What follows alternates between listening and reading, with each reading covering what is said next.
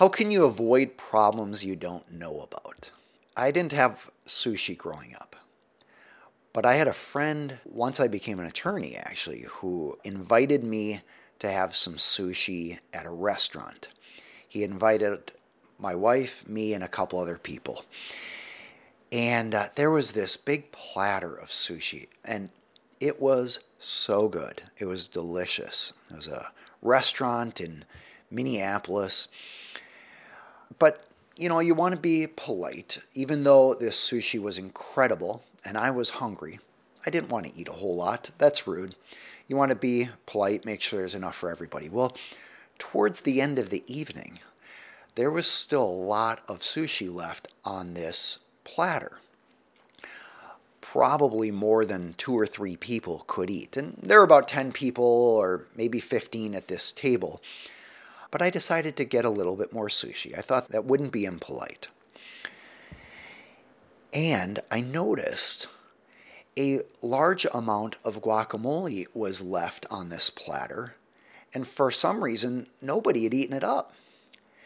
I love guacamole. So I took a nice helping of guacamole as well as a few pieces of sushi. And I'll never forget the moment where I dipped the sushi and got a nice big chunk of guacamole and put it in my mouth. And it was at that moment that my body immediately reacted in a way that I have never noticed before. Before my brain could even recognize that there was something of extreme danger in my mouth, my body jolted up and I immediately went to the bathroom without swallowing what was in my mouth because I knew something was seriously wrong. Now, if you've had sushi before, you probably know it wasn't a big chunk of guacamole that was left on this platter. It was wasabi, made with horseradish and extremely hot and spicy. And as I removed the food from my mouth in the bathroom, I sent a text to the host that I might not be there for a couple minutes because I was wiping tears out of my eyes. And I left a little warning. Be careful of the guacamole. It's really hot. And I, I was said that somewhat in jest because I knew whatever that was, it wasn't guacamole. I had never had anything like that before. What's the point of this story? Sometimes if we don't know about what something is, we can't protect ourselves. When I was growing up, there was a friend of our family named John Hadrill. And I remember he taught a group of us in the youth group, in the local Christian church youth group. And he said, you can learn wisdom and lessons different ways. You can learn them through your own mistakes. That's the most painful. Or you can learn it through others' mistakes. And a modified version of that is you can learn from experts who have studied the mistakes of others.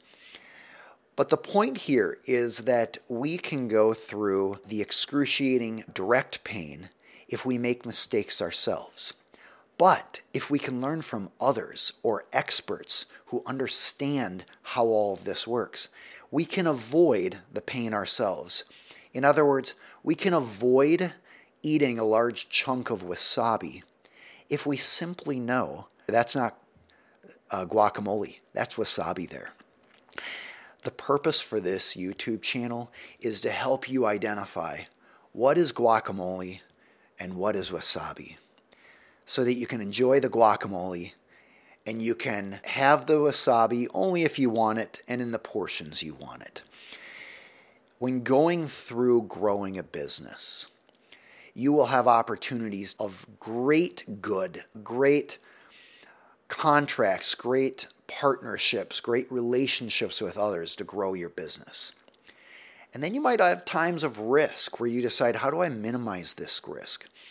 But unfortunately, the business owners who come to me in trouble often found themselves in trouble because they didn't know how to avoid it. They didn't know how to identify and differentiate the wasabi from the guacamole. So this YouTube channel is here to help you identify what will help you grow your business and how can you avoid the dangerous problems, the spicy, high-risk, painful scenarios, so that you don't have to go through the painful lessons others have gone through. You can grow from the wisdom that others have gleaned through the painful experiences they had without experiencing that pain yourself. That is the purpose for this YouTube channel. And if you're interested in learning more of these lessons from the pain that I've watched C E Os and business owners go through, feel free to subscribe to this channel on YouTube. All right, if you would like to get notified about the next live session, you are welcome to subscribe to the Aaron Hall Attorney YouTube channel.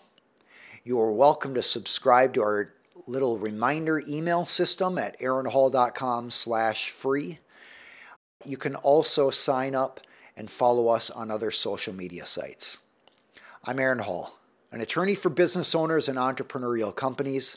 It was a pleasure talking with you today and answering your questions from an educational perspective. As I always say, before you rely on any of this, consult with an attorney. It's my hope that you use these questions to identify topics and questions to bring up with your attorney. Until the next live session, I hope you are doing well. Take care.